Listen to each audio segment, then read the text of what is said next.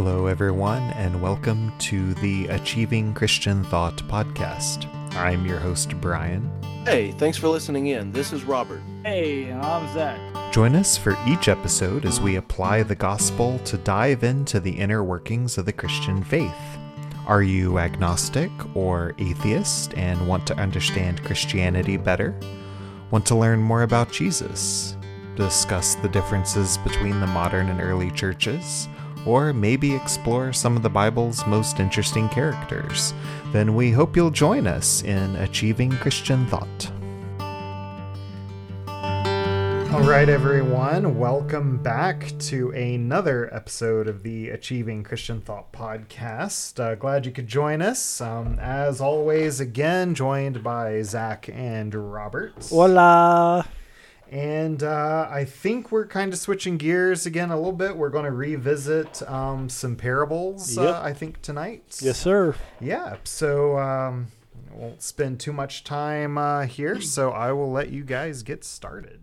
All right. So, uh, as he said, um, hopefully my voice uh, manages to uh, hold together, unlike last week where I had a coughing fit and had to leave. But um, um, so tonight we're going to be focusing on the parables, and I'm focusing on the parable of the net.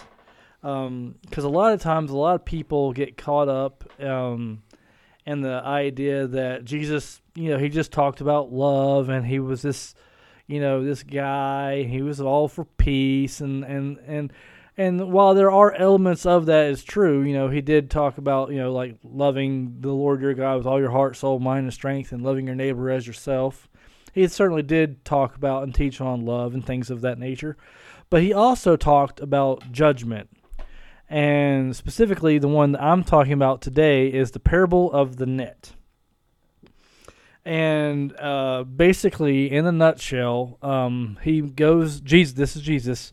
Um, after he talks about two different uh, parables, talking about how the kingdom of heaven is is like a um, a hidden treasure or the pearl of great value. How you know basically sold everything and to acquire this field so that they can get the treasure or whatever. Talking about how how important the kingdom of heaven is. Um, this parable, the parable of the net, is talking about how like um essentially uh talking about the judgment, like how at the end of the age, um the kingdom of heaven is like uh a great net being cast out into the sea and it gathers up all kinds of fish. It gathers up fish that um uh of great value and, and, and, and bad fish, so to speak, and that the um, angels will basically separate the good from the evil, or the righteous from the evil, and th- those that are evil uh, will be thrown into a fiery furnace, and that place will be weeping and gnashing of teeth. So, in other words, again, this is Jesus talking about the coming judgment of um, it being a very real thing.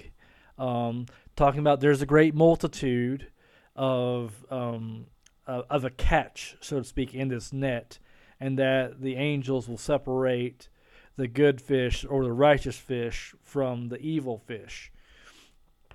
And of course, you know, in most societies, most uh, instances, they don't like to say you know, like that Jesus talked about heaven and hell and, and, and those things. But the reality of it is, this is a clear example. This is a clear um, showing of where that is not the case. He actually did teach on um, judgment coming and there being a separation between righteous and evil.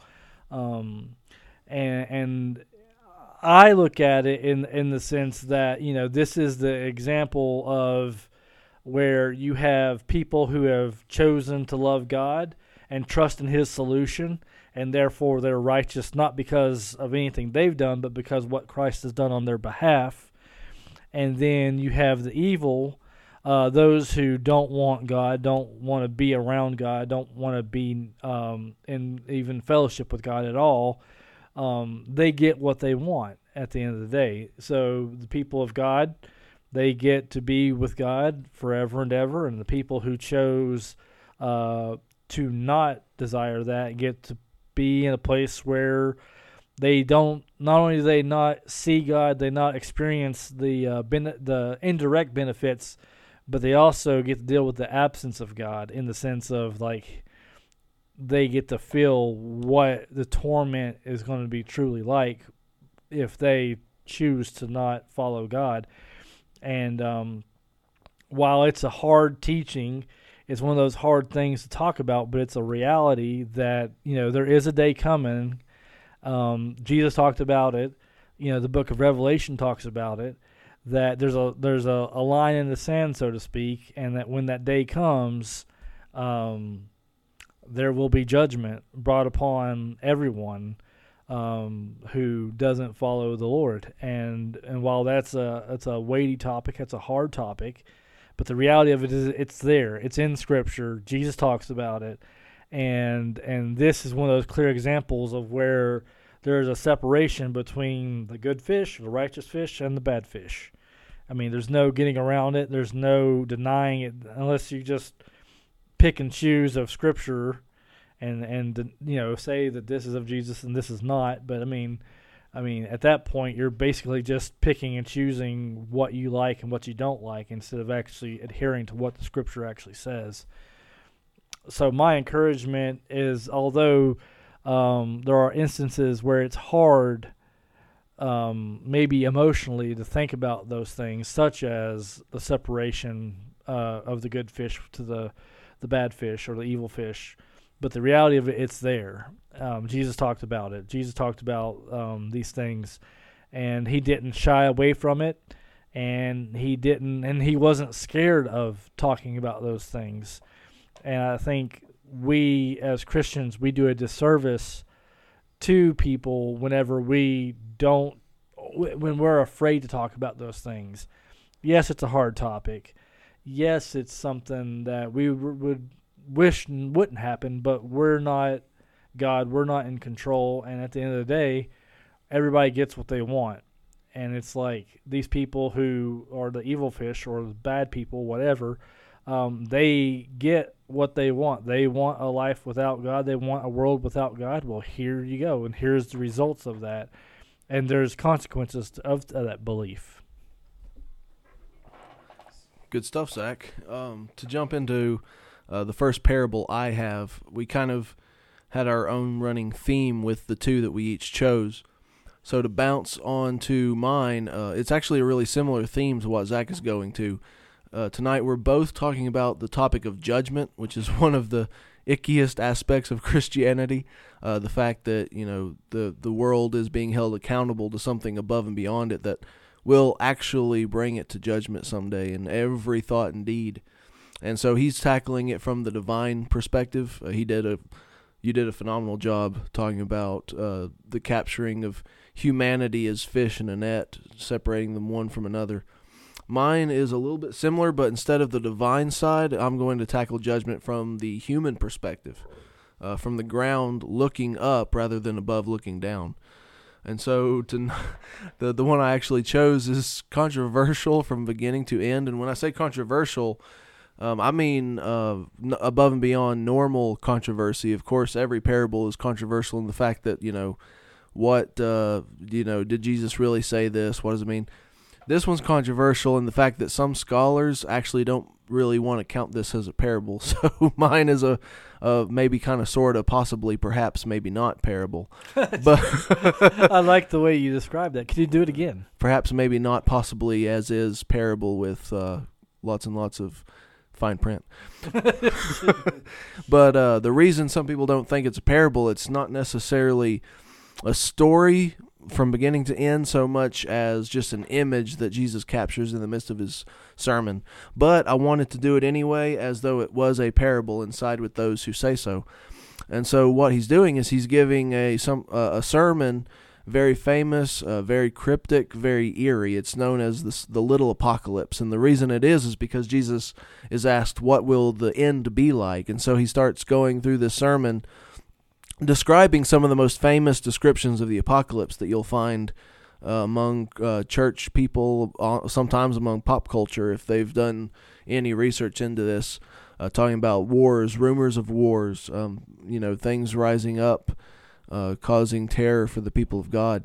And in the middle of this, he actually uh, brings something up that is another point of controversy.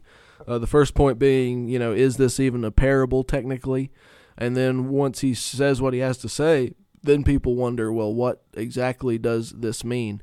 To the point where it's actually started its own little branch of theology. There's a subgroup that debates one of these verses as part of its uh, ammunition to debate one side or another. And what I'm talking about is that debate of, you know, will there be a rapture? What does that look like? And for those who are in full agreement of a rapture, the, the best way to describe it is being caught up with the Lord. Uh, for those who take it the most literally, it's the belief that someday, without warning, those who believe in Christ now will vanish from the earth. If you've ever seen or read Left Behind, it's the most literal interpretation of the rapture you have access to. And or there was also, I think, uh, uh, maybe it was it was before COVID hit. There was a uh, a bunch of people who would leave random like clothes, like out and about. Like imagine like it was a spoof on the rapture, and basically like those people they would leave their clothes outside, like sit, like basically like they've been called away, and like they were like be in the middle of doing something, say like walking their dog or something like that.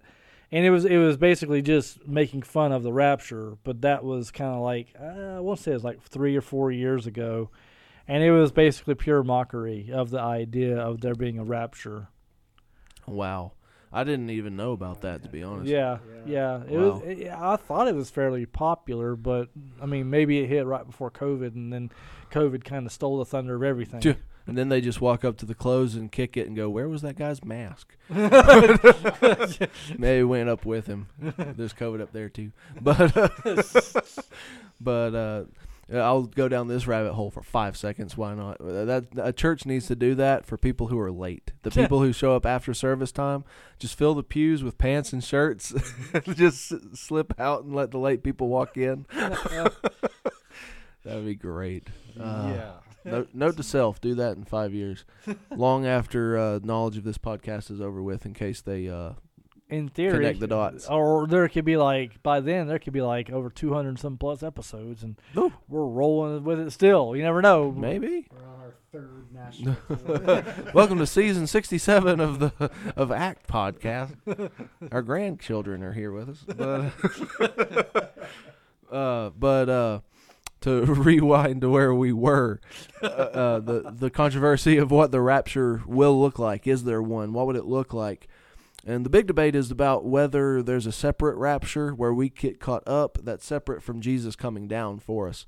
Um, but no matter what that looks like, uh, that whether there is one is another topic for another episode. But regardless of anyone's view on the topic, without a doubt, all Christians believe that Jesus is coming back to claim the world, and that is what matters. Now, the reason I rehash all of this is just to explain where all of this comes from to talk about Jesus' little mini parable. In the middle of the little apocalypse, he actually paints the image of uh, two farmers or two women working next to the road. It says that two women will be working, two people will be out in the field working, and it says one will be caught and the other left. And he repeats that same phrase for both of those. So you have an image of two people in two different time uh, phases of life, just going through the motions of the day. Uh, for us, it would be sitting at your computer in your office. Maybe it's driving that uh, UPS or FedEx truck to the next house. Uh, the milkman, as if that's modern anymore, will be delivering that next 1950s bottle. Uh, there you go. yeah, the dog will be chasing the cars around. It'll just be another day, and then boom, everything will be as uh, you never imagined it would.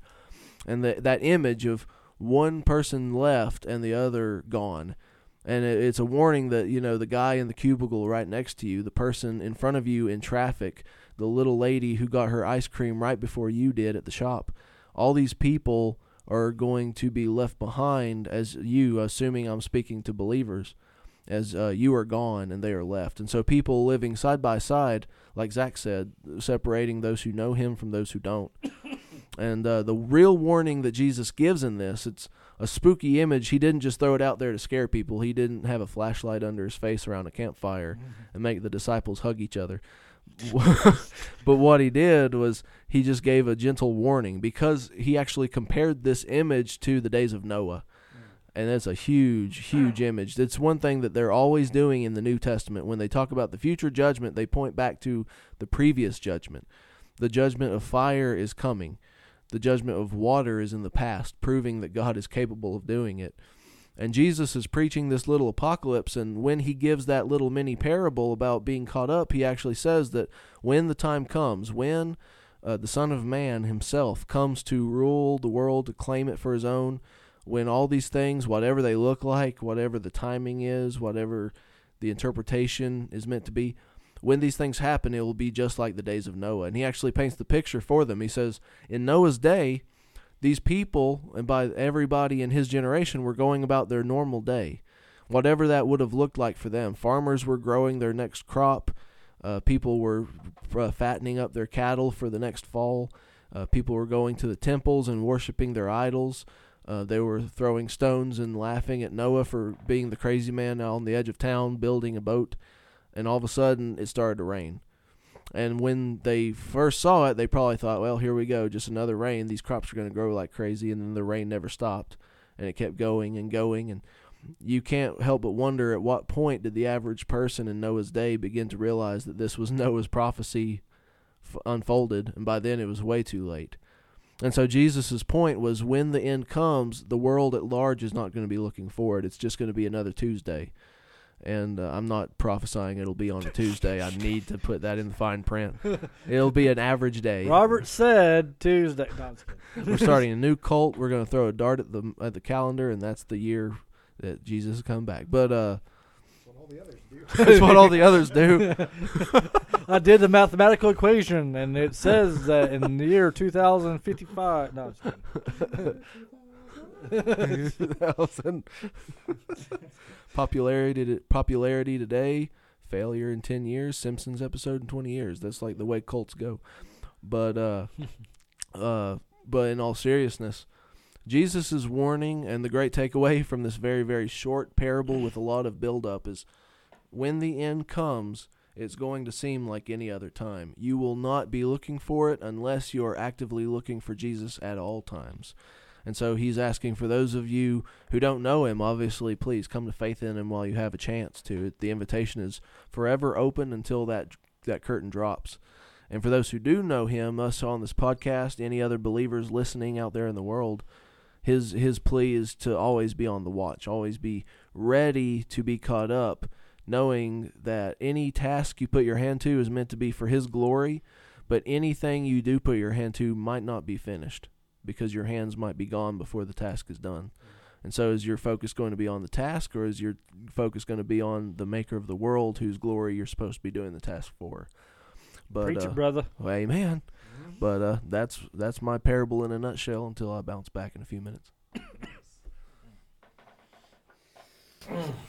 So we can probably at some point um, do a Revelation episode Ooh, because I think that'd be really fun. Yeah. But where do you two line up, or which side do you fall? Because I have heard a few Christians Mhm. who believe that the seven years tribulation kind of happens for everybody, kind of before the rapture. mm-hmm. Which I always thought was kind of anti-biblical because I thought it was pretty clear in Revelation. Right. God's people are raptured up, and then the seven years tribulation happens to those who are left behind. But I was Mhm. surprised at how many Christians actually believe that everybody who's left, whether Christians or not, will go Mm. through that seven years Yeah. if they're alive during that Yeah. point. Well, I mean, there, there's actually a number of different views. Uh, you even have something called mid-trib, where like the uh, Christians will go through the first, was it three, Three and a half. Yeah. three and a half years, and then when the serious stuff starts falling, that's whenever God calls us out of it. Um, me personally, where I fall into it is I don't know. uh, and I The IDK takeaway.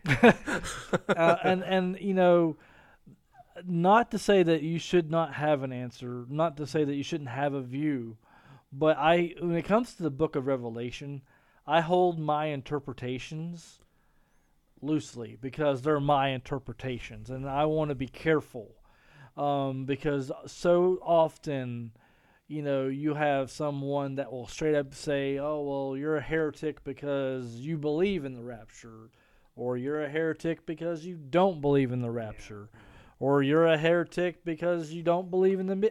I mean, there's so much conflict in in that um, that debate, and and you know, again, you know, I don't want to um, say you shouldn't have a view. Um, I probably lean more to the um, classic view of God calls us out beforehand, but I'm not going to lose my salvation if we end up going through the tribulation. You know, whether it be three and a half years or the whole thing. I mean, I, I, I, I, I just don't know, and and I feel like if you hold one of these views, and that's fine, you hold the view, but at the same time, you've got to be mindful of the fact that there's pro- there's people that are just as easily convinced that, and and will be more passionate about how and and be able to point to the scriptures and say, look, you know, the the mid trib is biblical, or the no no you know uh, rapture view. I mean, I can't tell you how many times I've spoken to people and they have their a different view of as far as it goes, and and they'll sit there and they'll start quoting you know Revelation and things like that, and I'm like, okay, cool. I'm not going to debate that because I don't know. Not to say that you can't know, but I like I said, I I, I, I, I just I don't know. And at the end of the day, my salvation is based on Jesus Christ and what he did on the cross, not whether or not I go through or don't go through a terrible events or or not, if that makes sense. Mm-hmm. Uh, I mean, he Zach summed it up really well. Uh, for anyone who dares to take a view, you've got to be willing to be wrong. Uh, if so, if for those of you out there who s- strongly believe that we will experience the tribulation, um, hopefully none of us will cuss out Jesus if we got caught up sooner than we expected. And then for those of us who are convinced that we will be caught up, if it ends up that we do end up going through the whole tribulation or part of it or two weeks, and then you know I'll meet you at Denny's and we'll vanish through the jukebox. I mean, any random way you want to go. Uh, hopefully that doesn't uh, affect your view of God. If if you expected to miss it all and we end up for the whole circus, hopefully that that won't be your take on God. Now I will say, and I'm willing to side with Zach, the the IDK camp. Um, for me personally, as long as I make it very clear this is my opinion, and any random person could have a different opinion. This is not gospel truth. I'm not teaching so much as just sharing. But my my voin, my my personal belief is that we will miss the tribulation, whether that's a literal left behind esque rapture or something else occurs. It's possible, and I'm just speculating. I don't see this in scriptures per se, but it's possible that the whole church actually gets martyred by this point. Mm. Instead of a rapture, we could Yeah. have a, a much bloodier rapture. I don't want one, but I'd much rather just ride the sky like a roller coaster, squealing all the way up. But I'd much rather. But well, I mean, and, and it could even be, you know, and this probably goes into the idea of there not being a rapture, but it could even be that slowly as time moves forward, you know, the Christians become fewer and fewer and fewer and fewer and fewer, and to the point where there actually is no one who is willing to convert, period, to the gospel. You oh know? yeah, And then God Himself thought about that. yeah, and, Yeah. and God Himself's like, all right, that's the last person. They've Mhm. died, whether it be martyrdom or what have you. yeah. But here comes the rapture. I mean, Oh, yeah. here comes the judgment. Here comes the judgment. And to be honest, the main reasons for me personally believing we're getting out, other than the fact I simply don't want to experience it, uh, it- but I, I swear my, my, my views are exegetical plus emotional. but uh, I, I see a lot of evidence that the tribulation, per se, as we know it, um, as we call it that, it seems to be purely judgment against those who do not know God. Now, there's evidence that some will be saved during the tribulation because they'll realize, holy cow, this is literally revelation. Those And- crazy people were right. Those crazy nut jobs were right. But uh but for the majority they've already sealed their own fate. It says again and again that God non-verbally begged them to repent by showing them sign after sign, literally wrecking their water, destroying the mountains. and they blaspheme his name and they blaspheme his name. It says the whole world shook their fist at him, so he kept it coming. And so, for one, I don't see the. uh, Speaking as someone who doesn't have the big picture, I personally don't see the logic in keeping us down here. If that's the intent, is to judge the world who doesn't know him, why would we be there for the ride? Um, also, there's no mention of the church at all. Once you get to the tribulation portion of Revelation, no mention of the church whatsoever. It's we're all over the place until the tribulation. No mention of the church whatsoever until the tribulation's over and Jesus comes back, and then boom, the church is here again. And so, you know, unless we went back behind the curtain, uh, to use a metaphor for a play, and then we've come back out on stage, I personally see that as more evidence of a tribula- uh, a rapture of some kind. But in in the and and not to not to do do poo poo on that, but at the same I really time, hope not. but at the same time, you know, you ha- you did have when God called uh, the Israelites and the Hebrew people out of Egypt, they did experience some of the the um, indirect effects Mhm. of of those Yep. uh, plagues. So it's not necessarily out of the realm of possibility that maybe the Christians are there, but maybe these these creatures that are made to torment the people only torment the people who don't believe in God somehow and His way of doing things. yeah. That's the way He does things. Um, he he protects Christians from being attacked by these creatures that sting and make people want to curse God or what have you. Oh, yeah. I mean, because I think there's instances instances in the um, uh, Exodus where the the plagues are happening, and there's one point where it's like complete darkness over the land of Egypt, and yet somehow the Israelites have light, and and um, and, and maybe I'm. I'm pretty sure that's in scripture. I'm pretty, I'm pretty sure I didn't read that somewhere outside of. That's the problem whenever you read a lot of fantasy stories. It's like, where'd that come? like, was that was that numbers or, or Hitchhiker's Guide to the Galaxy? I need to do my homework. Oh no. but but to going back to that, even if I am wrong about that reference, there are at least instances like where the the water turned to blood. Where I mean, clearly, you know, this happened, but yet the Jewish people weren't affected by those things. hmm So it could be that we go through tribula- tribulation, but we ourselves don't actually experience the wrath of God because because of Jesus, He has taken that punishment for us, and so we literally just are there, but like you know, basically unharmed by the thing by these events. Oh yeah. And this isn't turning from a parable to a revelation debate episode, but one final point for me, and I'm ready to move on to the parables again. But um, one thing to think about for anybody out there, the parable. Well, it does kind of touch on parables, even though I have another one prepared, but Haha. I'm not even covering it. I'm just mentioning it. Parable. That that counts for three. No, I'm just kidding. Okay. We'll do six, but uh, but uh, the parable of the weeds, um, the good crop and the bad crop, and the question is, you know, uh, plant owner, plantation owner, that's G- that's God. Why don't you yank up these weeds? They're destroying. They're they're ugly in the crop, and he and the literal answer was, I don't dare yank up these weeds, lest I rustle up the good ones also. When the good ones are gone, then I'll wipe out the weeds. Boom. but again, it's just something to think about as we close this.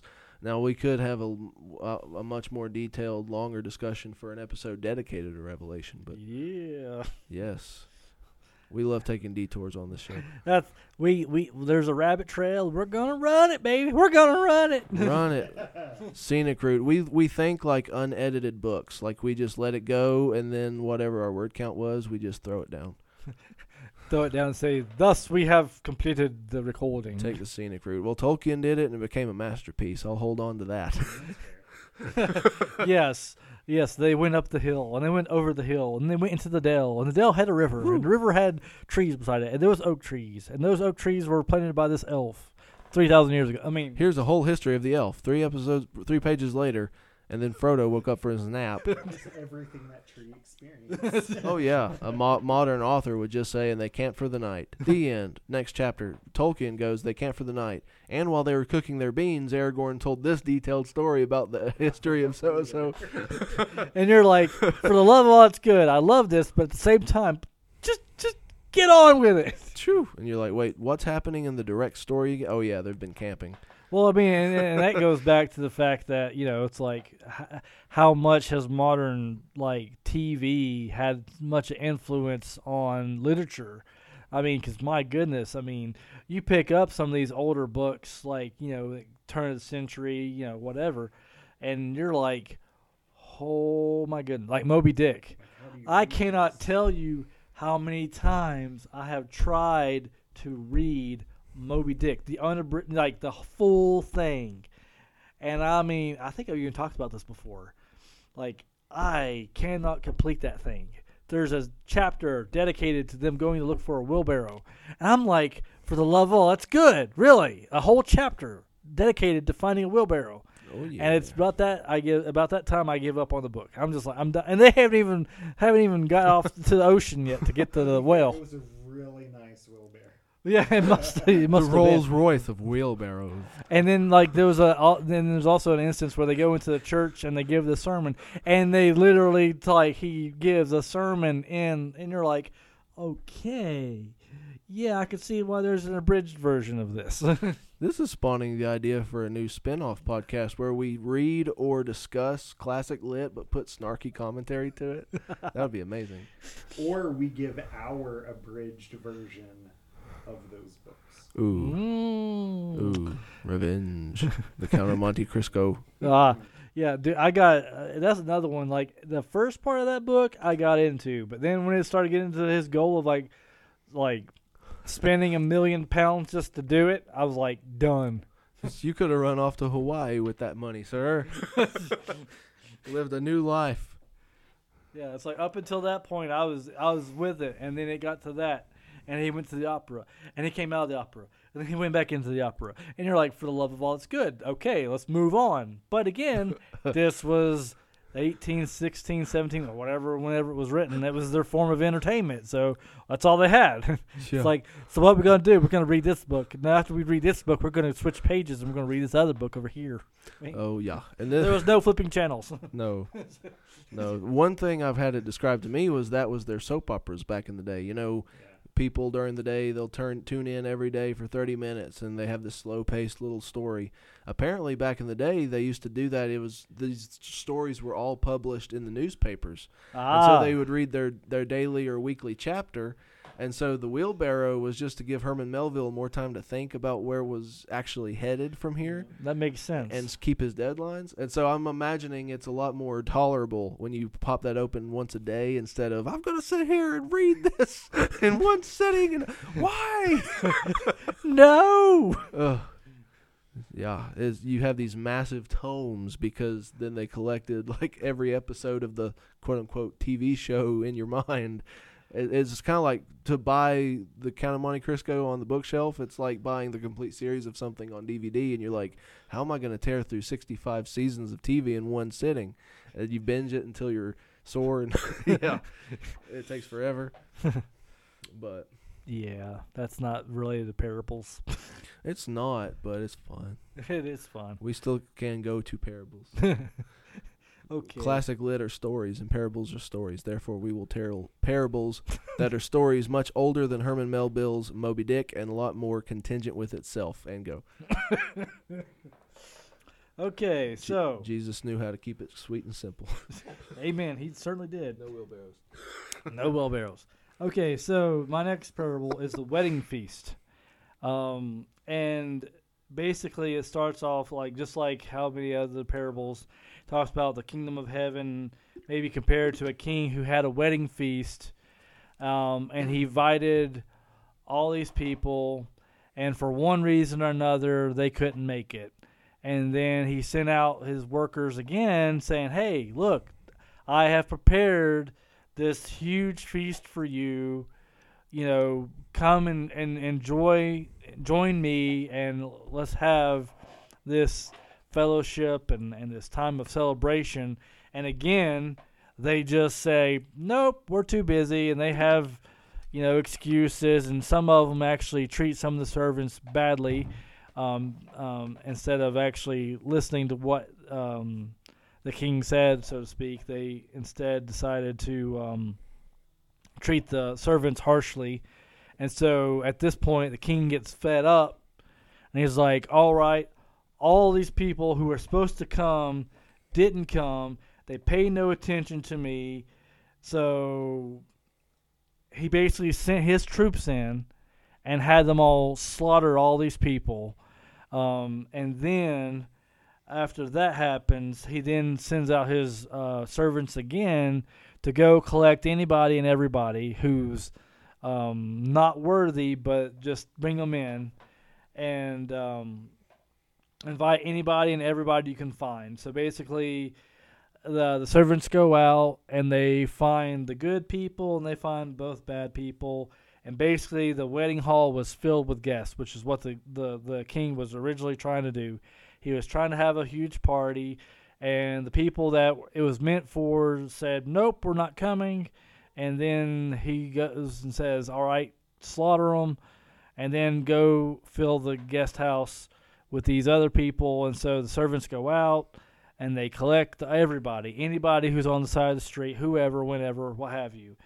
And so, as the wedding uh, banquet is going on, the, kind of like the king or the master approaches this one um, uh, man who has no wedding garment on. Basically, kind of like he wasn't set. Like the king's made it plain, like this is what this is for. We're going to have a banquet. We're going to have a uh, wedding banquet. It's going to be it's going to be the greatest thing you've ever seen, the greatest thing you've ever been. And this guy was like not prepared at all. And so the king comes up to him. And he's like, "Friend, what are you doing? Why are you dressed like this instead of dressed in, you know, as uh, prepared for a wedding or what have you?" And basically, the the man was speechless. And um, the king said, "Bind him and throw him in the place where there's weeping and gnashing of teeth." And so, an interpretation of that so uh, of that story basically kind of follows that God intended, you know, uh, heaven for the for the for people such as the Jewish people because historically they've been His chosen people, but they decided that they had their own thing. They wanted to follow the law instead of follow God, and and so God's like, okay, fine, whatever. I'm going to find anybody and everybody who's willing to come will just follow me. And and so basically that represents, you know, us as believers believing the gospel.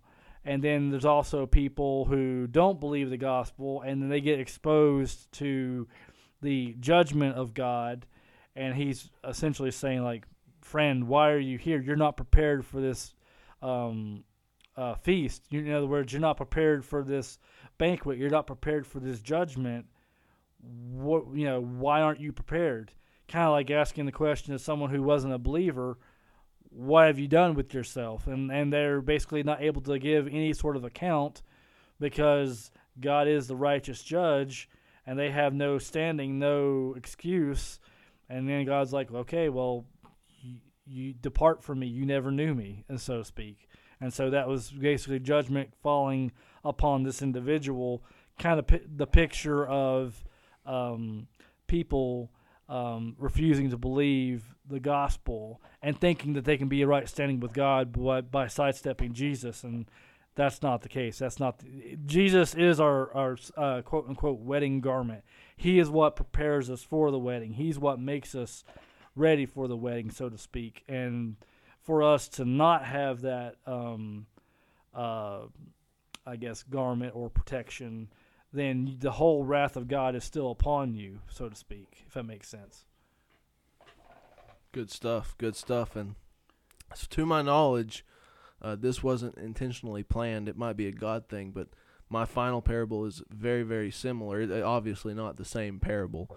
Hope you don't notice, but uh, it is very similar, though different. Um, I'm doing something known as the parable of the ten virgins, and what many scholars believe is that uh, these were ten young women who uh, their virginity is only vaguely necessary in the story.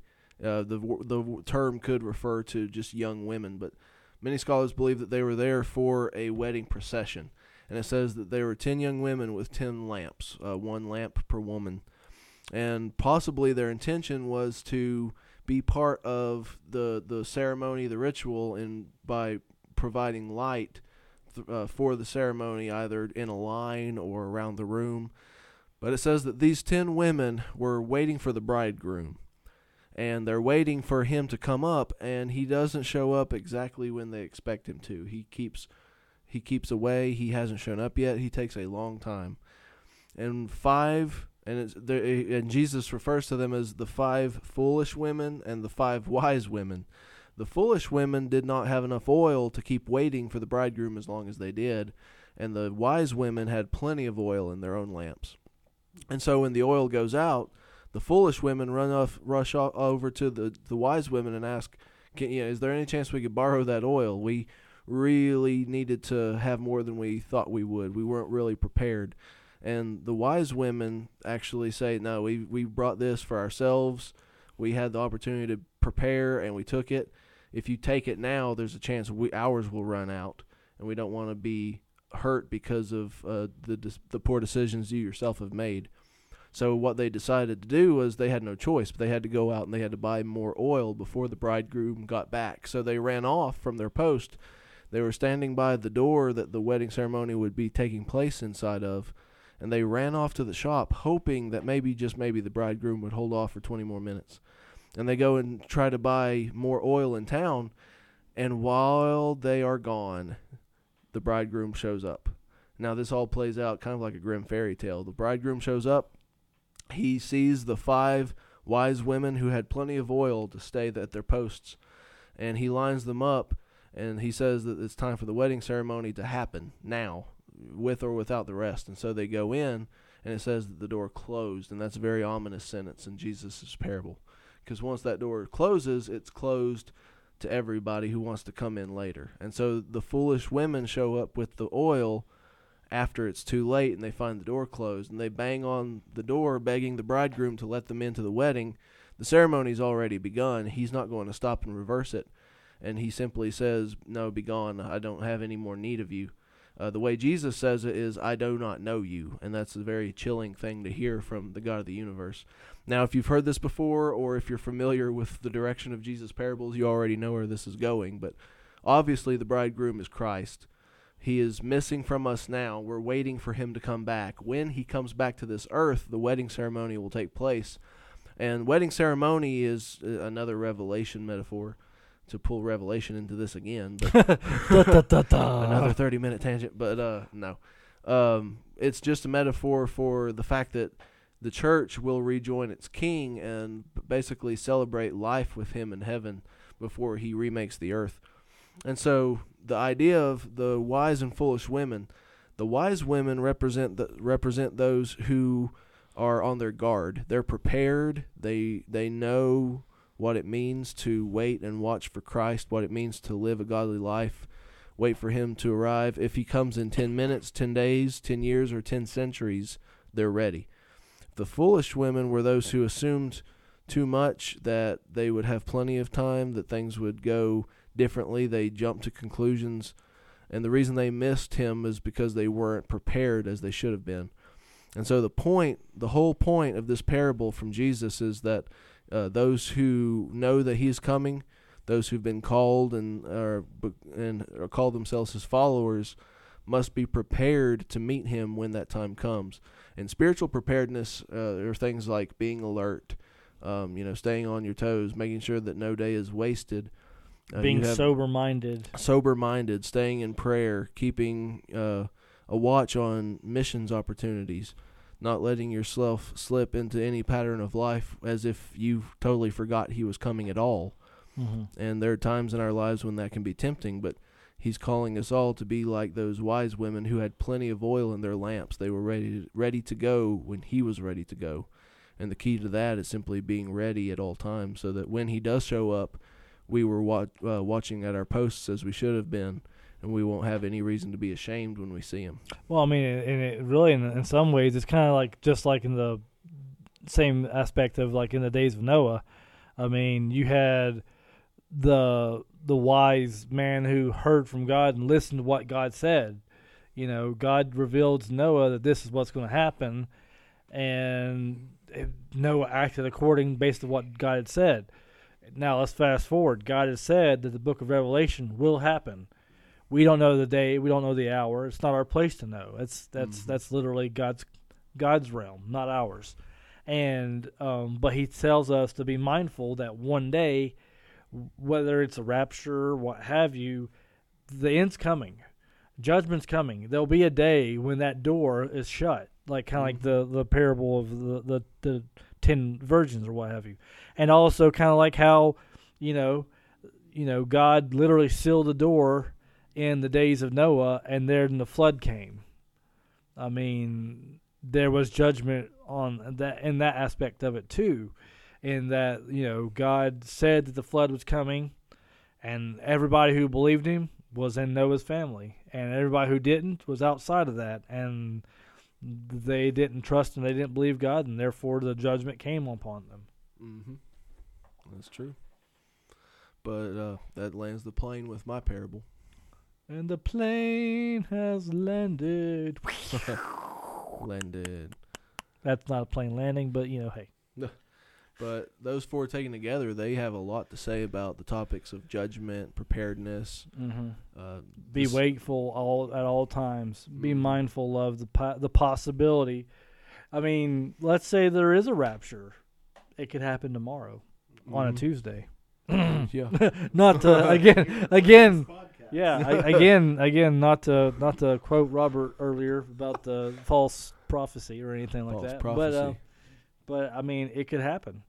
Or you know if if the rapture's mid trib, who knows? What have you? I mean, who knows? I mean, we thought a couple of years ago um, things wouldn't be the way they are now, and then like all of a sudden you have you know COVID, and then you have places that wouldn't allow you to go inside unless you were vaccinated and things like that, and you think that um, maybe one day there won't be something that comes into effect where you don't have to have the mark of the beast. I mean, to either buy, sell, or trade doesn't seem quite so far fetched as it used to. Uh, not to not to get off on this tangent, but it's like if you would have talked to me back in 2007, 2008, and said, and you know, asked me, it's like, do I believe revelation could happen in my lifetime? I'd been like, there's always the possibility, but I don't see it happening. But now it's like how evil is good and good is evil and and and celebrated. Not only is it evil uh, known, but it's also celebrated, and, and all these things are. It's uh, it's it's so easy to see the Book of Revelation unfolding. I mean, in the next couple of years. I mean, we didn't think that there'd ever be, you know, any kind of war with Russia or anything like. We wouldn't even be on the table. But then all of a sudden, Russia invades Ukraine. It's like, how in the world? What? What? What? But how hmm. quickly can the world just further degrade, and how quickly can things just change? Challenge accepted. I mean, today of all things, on the, the day we're recording for the superstitious types, today is Monday the thirteenth, which has absolutely no significance. I just wanted to talk. but sorry. yes, but Yeah. when you least expect it, the day will come. Well, let me ask you this. So, for listeners who might be brand new Christians or still on the fence, Mhm. so going back to the parable of the wise women with the lamps, what does that look like in the modern era? Like, what could, what would we be doing to always be prepared and at our post? Ooh, Mm. good. That's a good, one. Good. I would say that the modern idea of that for believers. Um, let's assume, just for the sake of interpreting this and applying this to this podcast, that all the women represent believers. Um, personally, I think the wa- the foolish women were probably people who weren't believers. If you want to take it to the harshest level, you know, the door is closed to heaven. But if you're a believer, even if you're caught, uh, let's just, it's a common expression, so I'll say it, caught with your pants down, Jesus came, you didn't, weren't ready. I still believe you'd be saved by the skin of your teeth. Uh, but to really be watchful, I would say it's staying consistent with your place of ministry, whatever that looks like. Um, take breaks, don't burn out, but always staying consistently plugged in. For those who are believers, uh, perhaps you it's it what it would look like to not be diligent would probably be uh, fed up with something that you know anything that kind of disturbs you about uh, church culture. You're discouraged because of some of the hypocrisy in the church. You're fed up because of some of the uh, political arenas you're around you, regardless of whatever side of that you're on. And for any reason you decide to take a break and not a healthy break. I'm not talking about a sabbatical. I'm talking about just walking away from it, uh, not engaging with the church in a time such as this, not willing to be a witness for Christ in a time such as this. Uh, people everywhere wondering if they have any kind of purpose, wondering where in the world all this is headed. Um, I've heard reports about the depression that have hit since the pandemic came and yet you could have been that voice that told them there is a purpose to this life and you weren't willing to do it. Stuff like that. Yeah, and and I would echo that and agree with that, and even go so far as to say, you know what, and because it's it, and it's it's so easy to justify not being involved in a church, but that is the idea of diligence, because at least being focused on a gospel-centered church. Let me put it to you that way: a church that is focused on being out in the mission field for God, loving God, and encouraging others to love God and, and share that truth. That's that's where we show ourselves. That's that is where God has called us to be until the, the rapture is being involved with a church, is being involved in ministries, is being involved in um in people's lives and loving in them and caring for them and and sometimes loving them to the point where you actually have to disagree with them, where you don't actually just condone what they do. You actually say, "Hey, you know, you know, I'm I'm I'm a Christian and I don't support this idea," and be willing to be called whatever because you choose to side with God instead of choosing to side with man.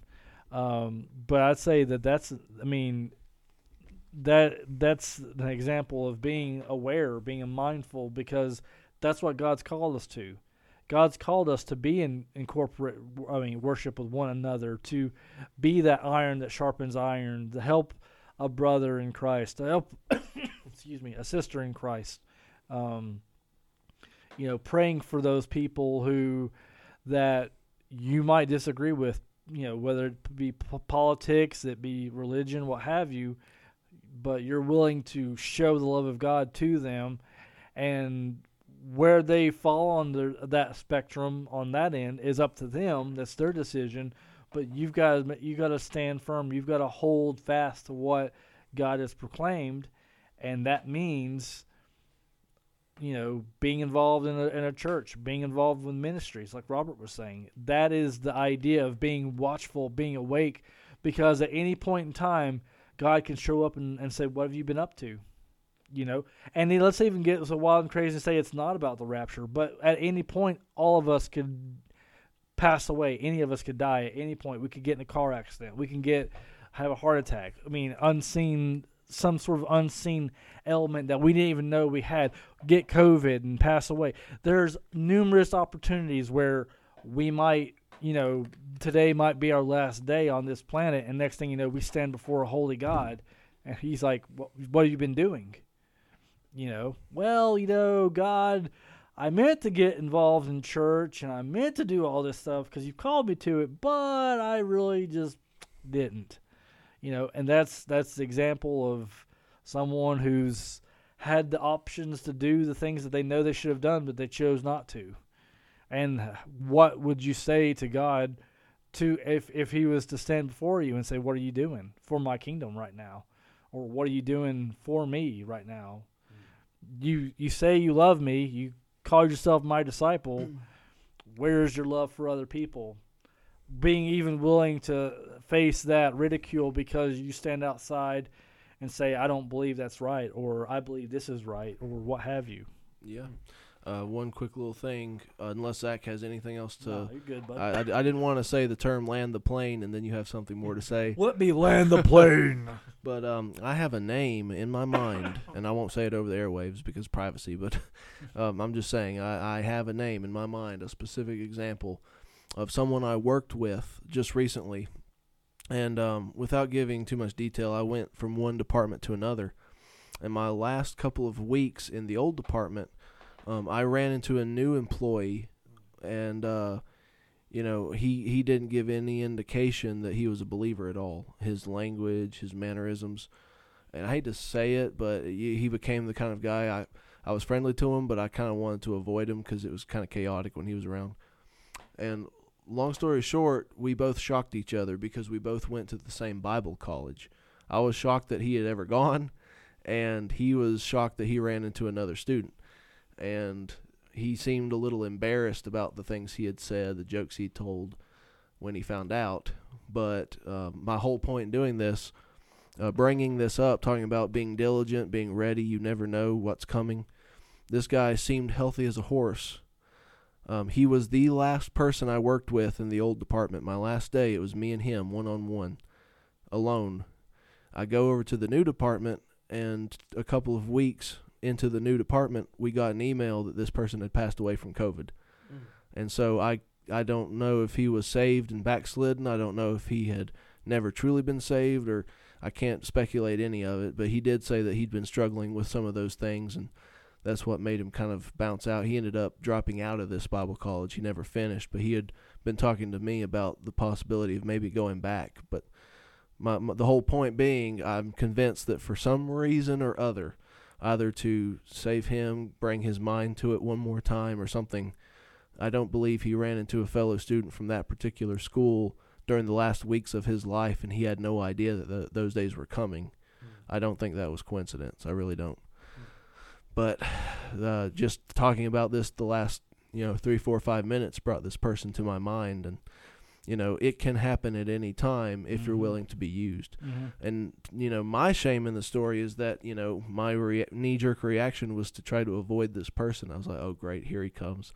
He's going to start dropping all this disgusting humor, and it, it's just, uh, I, I, uh, but in hindsight, I wish I had spent a little more time with him, engaged him a little more than I had. And you know, we all have that opportunity, and this, the thing is, we don't know which side of the fence we're on. We're going to be the the person used, or we could be the person on the way out. Mhm. And either way, are we willing to trust in Christ? And are we willing to stay diligent to watch for him when he does come? With the with, with the um, kind of like uh, the five wise women with the um, uh, lamps with oil. Yeah. If I'd let my oil run out, I may have never had that conversation with him at all. and We may have never gotten to the point of discovering, oh, we went to the same place. Mm. We have roots. hmm If I had kept avoiding him completely, that conversation would have never happened. And I just, you know, ask God's forgiveness that I didn't have more to give in hindsight. But that could be any of us, and Jesus warned us. Yeah. These times are going to come. It's Yep. easy to talk about it, rant about it for an hour, Mhm. preach it, and then live it is a whole different ballgame. Mhm. Amen. Well, what can our listeners look forward for next episode? Next episode, we're going to dip into Bible stories. We're going to be um, act podcast around the campfire, eating beans in the dark, telling stories. But uh, Eating beans, probably not a good thing. but they won't necessarily be spooky stories, uh, not ghost stories, but What about s'mores? s'mores. Yes, I want some more of the Bible. But uh, that was too cheesy. but it works. I Cut like it. out. Let's- And we're cutting your mic off right now. To the You're da- done. to the dad joke podcast. But, uh, oh goodness! But anyway, uh, what our point is, we will get to it eventually. If we keep shooting, we'll hit it. But uh, uh, what we're- Unless we're stormtroopers, then Sure. we'll never hit anything. Never hit anything. but uh, what we're getting at is next next time we're going to be going down the route of Bible stories you may not have ever heard before. Everyone, eh, practically everyone, has heard of Daniel and the lion's den, uh, Noah's Ark, uh, Jonah and the whale. How about some stories that you will never hear in Sunday school? Woo! Freaky stuff, but very real life stuff. Very raunchy, not in the like sense of being filthy, but very raunchy, very hard stuff that's sometimes a very little really weird, really chaotic, really off the wall, but they're in the God's word for a reason. Amen. Oh, I'm excited. Excited. Well, thank you, everyone. Uh, we definitely uh, appreciate everyone listening.